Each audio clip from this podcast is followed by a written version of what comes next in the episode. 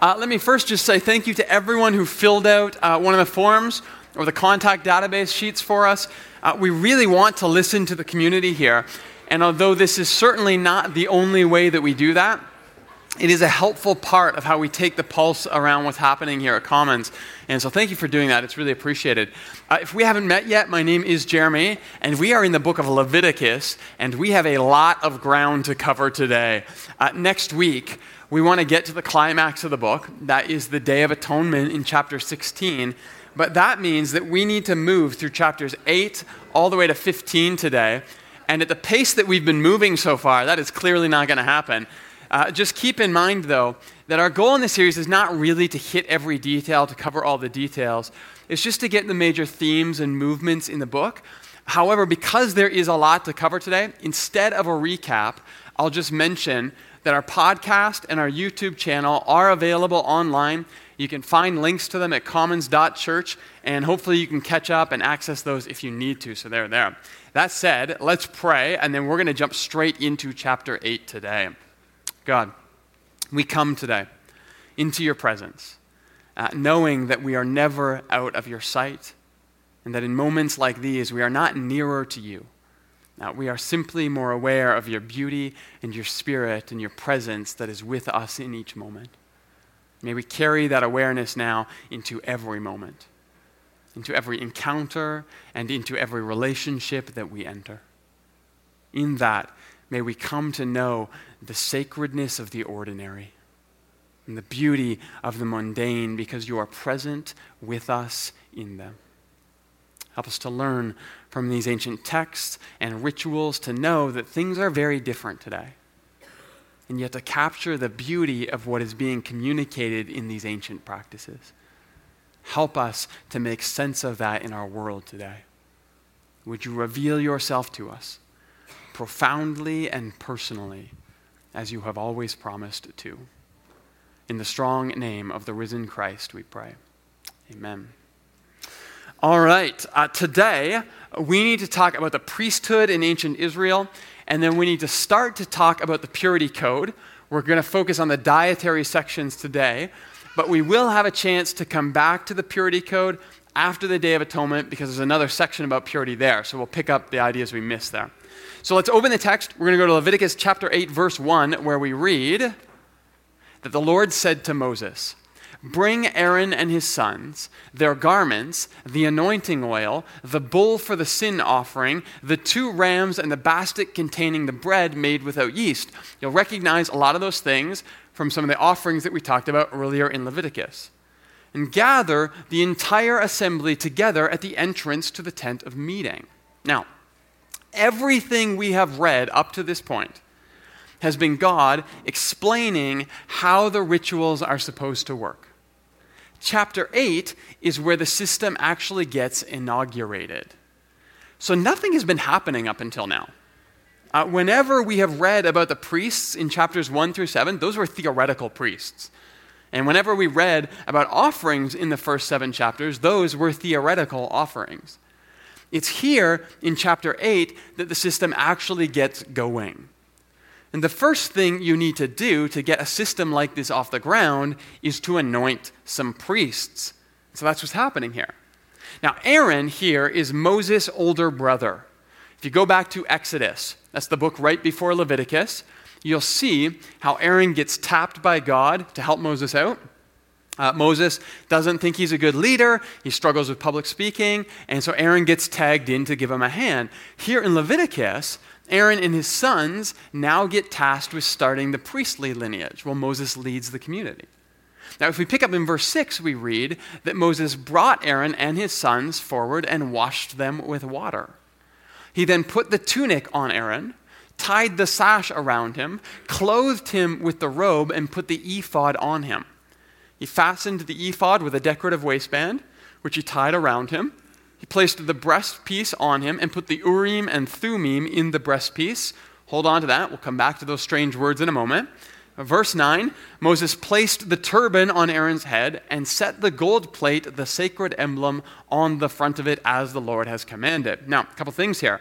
First of all, Moses brings Aaron and his sons out, and the text says that he washes them with water, puts the tunic on Aaron, ties a sash around him, clothes him with a robe, and puts an ephod on him. An ephod is basically just a big ceremonial cloak. Tunic is like your undergarment in the ancient world, and your robe is your sort of normal clothing.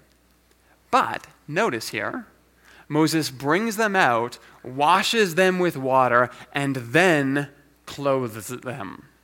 Now remember, this is literally in front of the entire gathered nation of Israel. Some of you don't like public speaking. That was the least embarrassing part about being a priest in Israel. Now, I'm not a priest. Sometimes people make that mistake. Regardless, I am very glad that ordination does not work this way today. That would be significantly less comfortable. So, why am I making a big deal about this? Am I just trying to humiliate poor Aaron? The guy has been dead for millennia, and we are still joking about his delicate moment in the spotlight here. Well, that's not it, at least not completely. Uh, there is something important going on here. And see, generally, nakedness is frowned upon in the Old Testament post Eden. And so some rabbis have actually argued that this washing must have been done behind a curtain or out of sight. That's possible, but that seems to contradict the plain image that the text in Leviticus gives us. And so different scholars have pointed to different ideas here. In the Purity Code, you must not have any skin disease if you're going to enter into God's presence. Uh, perhaps this public bathing was a way of making sure that the community saw, they were confident that the priests themselves were not going to enforce rules they couldn't live up to themselves. There should be transparency with our leaders. Uh, washing in the Bible is generally associated with an inner spiritual cleansing at times. This is where we get the story of John the Baptist in the New Testament. He baptizes or he washes people for the repentance of sins. In Judaism, they called this a mikvah. Maybe what we see here in Leviticus is a precursor to that. Our leaders need to be spiritually clean. Uh, personally, I think probably both of those are present to some extent in this ritual. But I also think there might be another facet to this vulnerable public moment. You see, God is setting up a ritual system here that is based on cultural assumptions about the divine. Almost every other ancient culture had similar rituals. Every ancient culture had these figurehead religious leaders, a shaman or priests or mediators that stood between the deities and their people. Now, Yahweh doesn't need priests. In Jesus, we see that God can come directly to us when he chooses to. And yet, in his graciousness, Yahweh works within these cultural assumptions for a time. I wonder, however, if perhaps this naked and vulnerable moment for the priests of Israel, this inauguration where the mediators are laid bare before the people, wasn't at least partly about showing the people that, priest or not, we are all still human beings naked before God. So, yes, there is a role for the priests in Israel. And yes, they will be set apart for a certain task, but no, they are not all that different from you. We are all made in the image of God, from the lowest commoner working in the field to the high priest who enters the Holy of Holies on our behalf. Now, there's roles, and there are different tasks in the ritual system. God says, I may call you to something different from your neighbor, but when you strip away all the position and the privilege and the fancy, fancy outfits, you are all human on the inside. See, I think that this moment might actually be a precursor to the abolition of a class system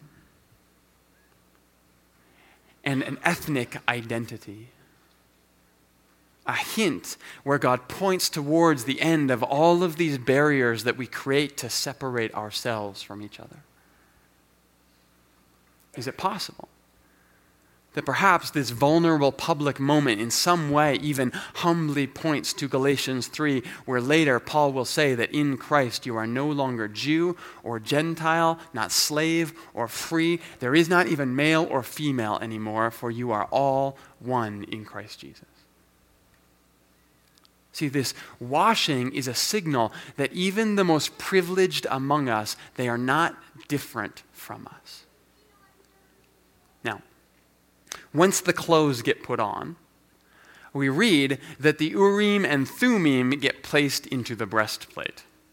Now, this is another one of those strange moments in Leviticus, so let's talk about this here quickly. Urim and Thummim, respectively, mean something probably like the light and the truth. Uh, honestly, we're just not completely sure about the etymology of these words, and so that's why they generally are left untranslated in your English Bibles. We just don't know for sure. But what these were, were stones that were kept in a pouch on the breastplate of the high priest. And they were used somehow to divine the will of God. So, 1 Samuel 28. King Saul is asking God what to do. He wants to know what to do. But verse 6 says that he inquired of the Lord, but the Lord did not answer him, not by dreams or by Urim or by prophets. And there are a number of these passages all throughout the Old Testament where people look to God to answer them through the Urim and the Thummim that the high priest kept with him. Thing is, we don't know exactly how these worked.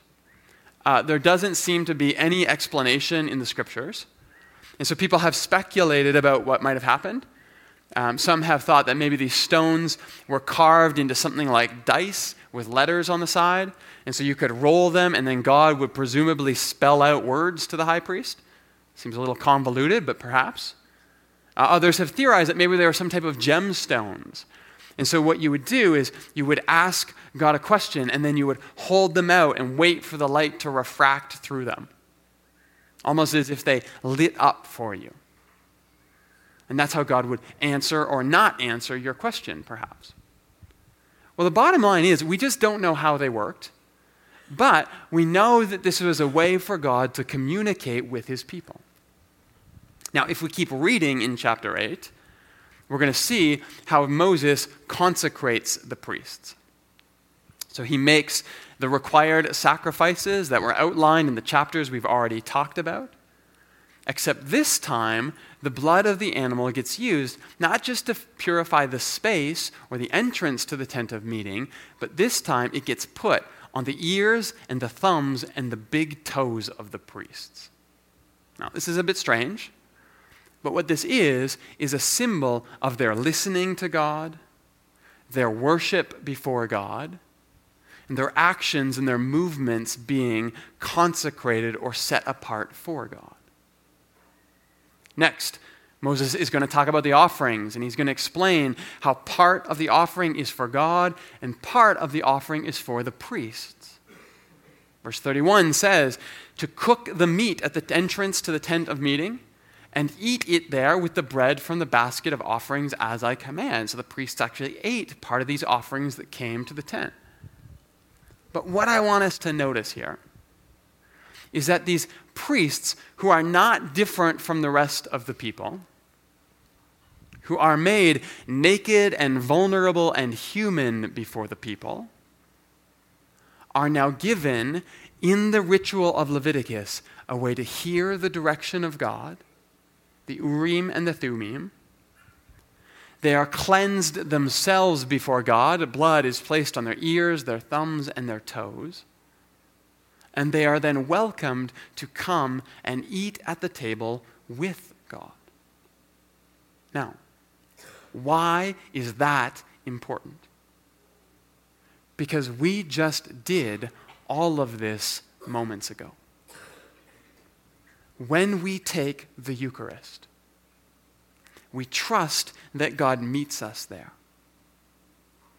A communion is not just a symbol, it's a moment, it's a sacrament where God meets with us. But we listen to Him, we are cleansed by Him, and we eat with Him.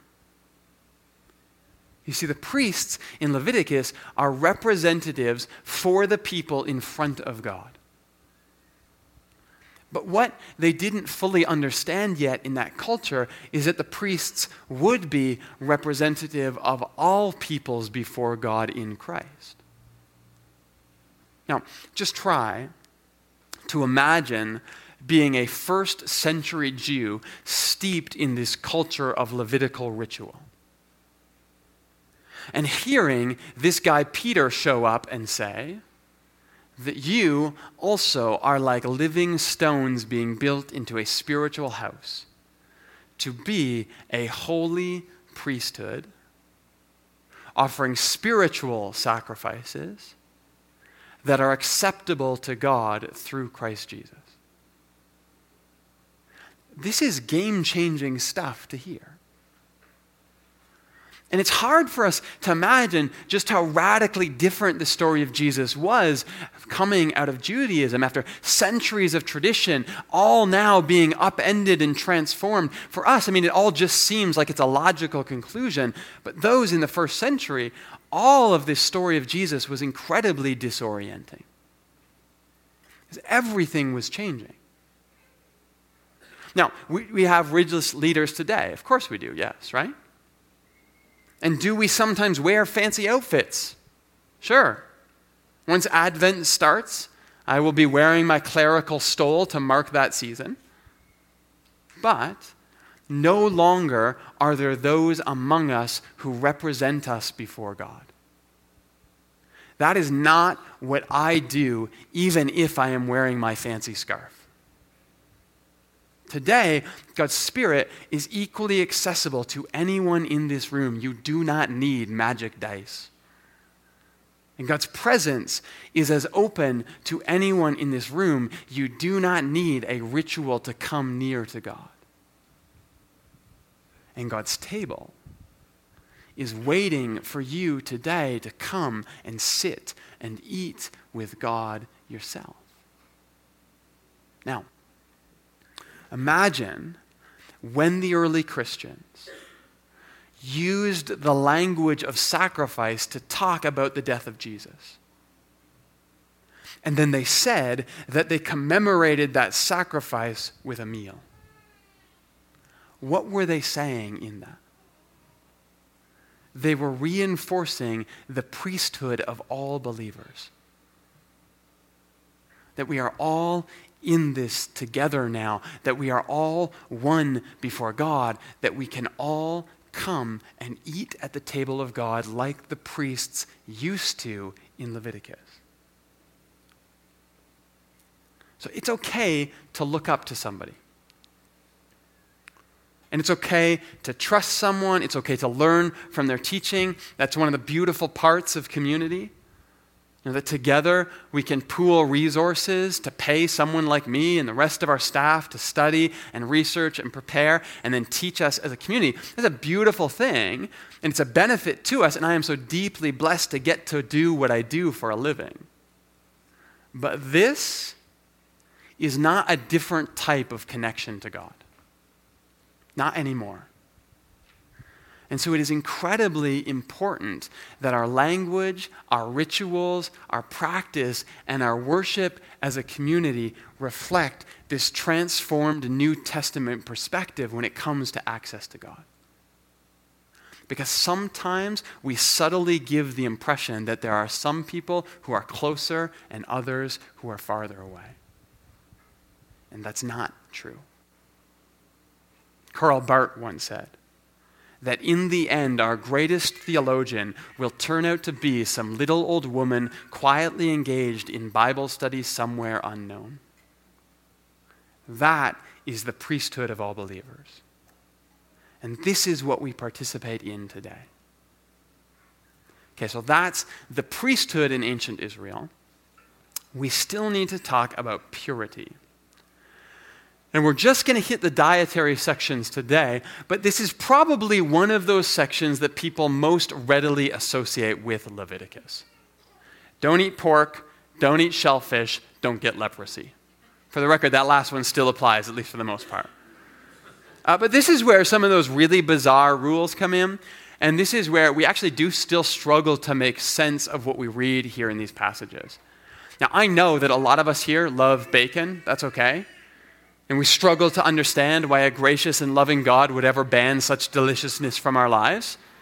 Sometimes I think that if there was no such thing as bacon or kittens, we would not even need an internet. Like, what would it be for? uh, for the record, I am a vegetarian, and no, I don't eat bacon. And you'd be surprised how many people uh, talk to me and they say, Oh, you're a vegetarian, cool. Do you eat fish? I'm like, No. Do you eat chicken? No. Bacon? I'm like, No, I don't, I don't eat any of that stuff. Uh, that said, my dietary habits are strange, but they have nothing to do with Leviticus. And so let's quickly look at some of these dietary codes here, which start in chapter 11. Verse 1 reads The Lord said to Moses and Aaron, Say to the Israelites, of all the animals that live on the land, these are the ones you may eat. You may eat any animal that has a divided hoof and chews the cud. Now, if we keep reading, we get some more details. The camel, though it chews the cud, does not have a divided hoof. It's ceremonially unclean for you. That's out. The hyrax, that's a rock badger. I don't know who eats rock badgers, but anyway. It chews the cud, does not have a divided hoof. It's out. The rabbit, though it chews the cud and does not have a divided hoof, so it's unclean. The pig has a divided hoof but doesn't chew the cud, so it's unclean too. And then after this, we get a section about what fish and birds and insects you can and can't eat, and yes, they did eat insects. But if you have any experience of barnyard animals, or if you can remember back to your days in 4 H, something may have twigged for you here. Because Leviticus 11:6 says that a rabbit chews the cud. Now, chewing the cud, this is a way of categorizing an animal as a ruminant. Uh, a ruminant is an animal that has a special digestive tract. It's designed to extract more nutrients from tough plants. Essentially, they chew the food, they swallow the food, they partially digest the food, they regurgitate the food, and they chew it again. It's all very disgusting, but animals do it. Ruminare in Latin just means to chew again. And so if you ruminate on something, it means you chew it and you think about it, you reflect on it, right? Well, what I want you to notice is that here in Leviticus, this text is written in a pre scientific culture. Because a rabbit is not a ruminant. And a rabbit does not chew the cud. But has anyone ever seen a rabbit eat? I mean, what do they do? Right? They chew and they chew and they chew. And so, in a pre scientific culture, it makes sense to categorize them together with these other animals. The point is, this is an observational text, not a scientific one. And so, we need to read it in the context that it was written. However, the struggle has still been to make sense of these strange rules. Now, I'm not going to settle that debate for us. But what I am going to do is give us a couple of the major ways that scholars think about this. And then we'll try to land on what I personally think is probably the most important part in this section. So, first, people have argued that perhaps these particular banned animals were somehow less hygienic than others. So, God is protecting his people from disease with these rules. Uh, this goes back to a Jewish rabbi named Maimonides who lived in the 12th century in Spain. And it's sort of the idea that God had a scientific reason in mind, but he gave it to people who didn't understand the science behind it. Well, for pigs and shellfish, that might be some truth to that. Uh, either animal, if they're not cooked properly, can cause significant health issues. The problem here is that, as an all encompassing theory for the Levitical code, any meat not cooked properly is going to be an issue. I mean, especially in the ancient world, especially if you are living in the desert. And so banning pigs would not have been nearly as effective in terms of a public health measure as if God had just explained to the people, wash your hands before you eat. That would have been a lot more effective. And so arguing that the Levitical code is all about public health uh, probably doesn't make sense, at least not on its own. Okay, next, another major theory was put forward by a scholar named Mary Douglas. Now, she passed away in 2007, but her work gained a lot of traction in the scholarly community. Uh, we should note, though, that later in her career, she actually changed her mind. And so, if you ever decide that you want to get into the literature on this, I don't know why you would, but if you want to, uh, pay attention to what part of Mary Douglas' career you're looking at. Um, her early theory is different than later in her career. But her early theory is all about categories of creation. So, there is a, a way that land animals are supposed to be. And there is a way that water creatures are supposed to be. And there is a way that birds of the air are supposed to be. And any animal that doesn't fit neatly and perfectly into the category is unclean. Now, again, unclean does not mean it's bad.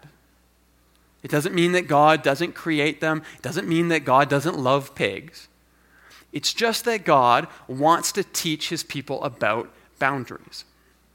And so, if you're a land animal and you have a split hoof, you're part of the category, but you don't chew the cud, you're not completely in the category, you don't fit, we don't eat you.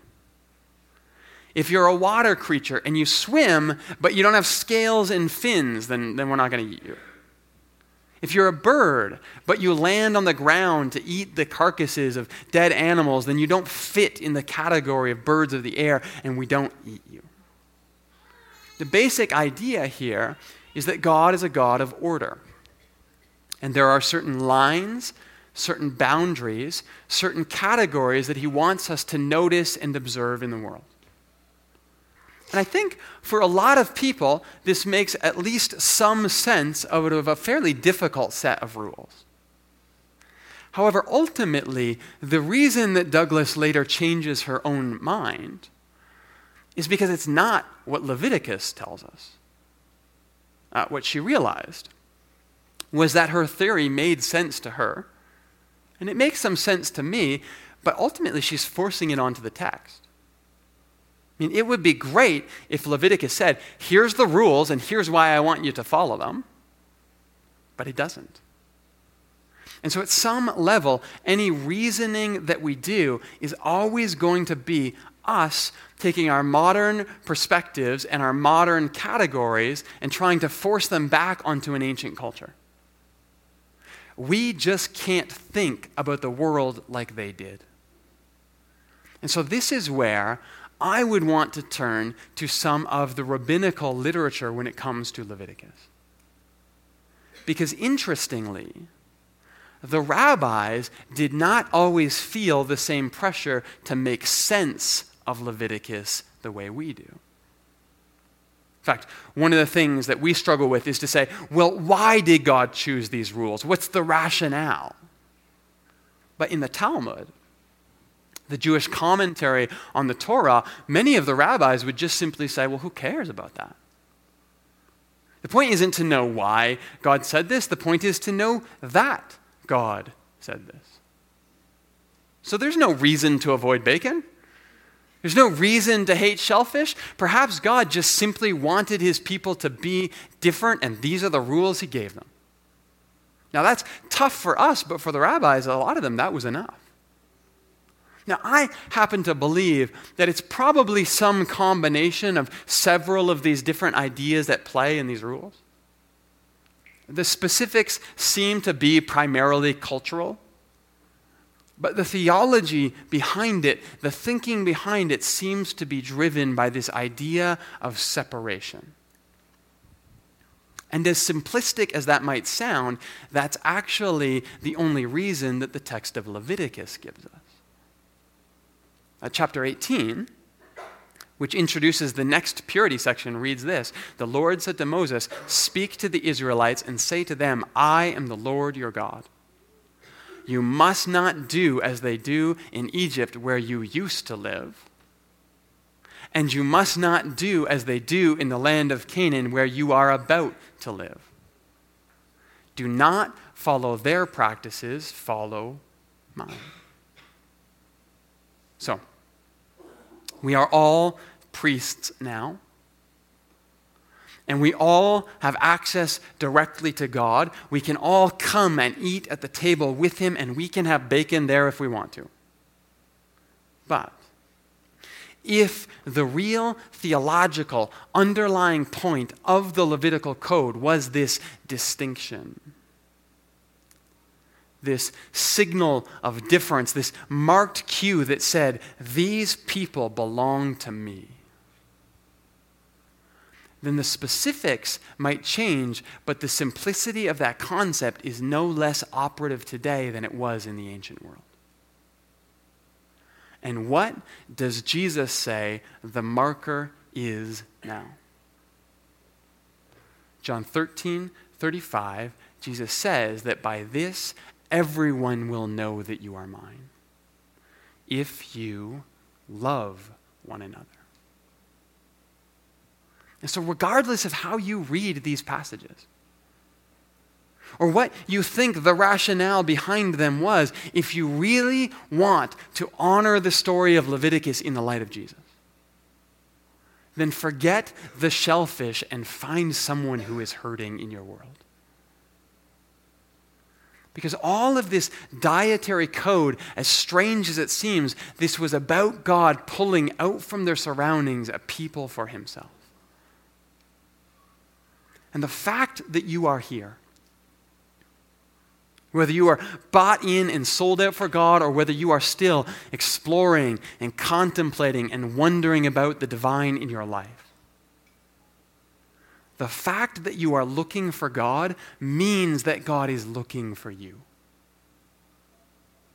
And the way that you signal He has found you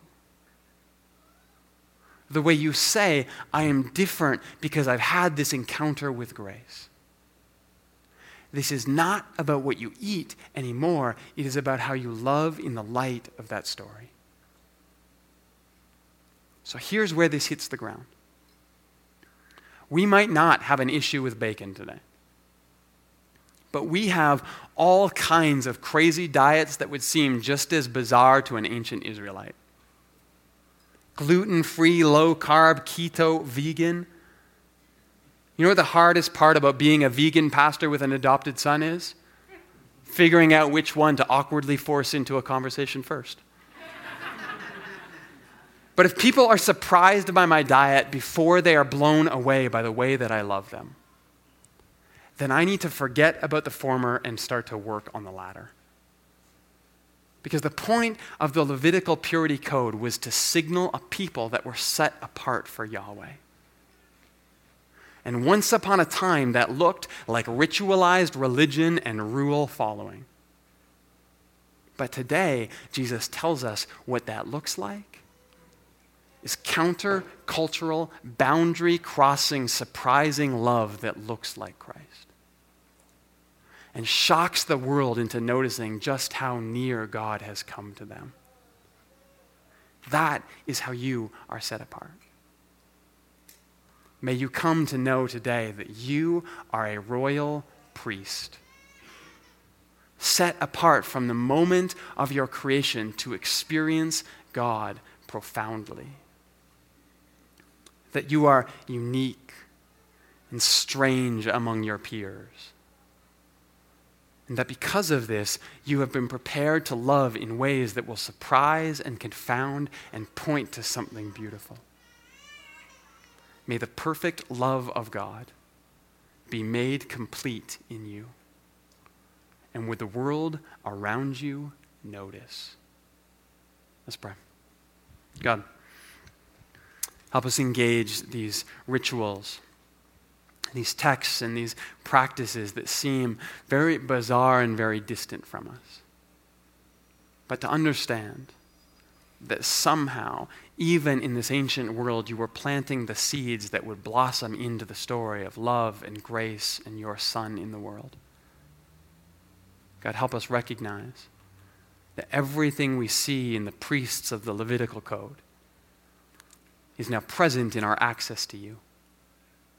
That we can hear you, we can meet with you, we can come and eat with you without anyone in between us. That we are separate and set apart. That we are distinct and different in this world, but now it has nothing to do with our diet, has nothing to do with the rituals we engage in, and yet it has everything to do with the ways that we engage those around us. God, would you be present by your Spirit so that your divine love would flow down to us and into us and then out through us to those around us? May we be different and unique. And when people look at our lives, would they notice not our diets and the things that we eat, but the ways that we love in surprising fashion? In the strong name of the risen Christ, we pray. Amen.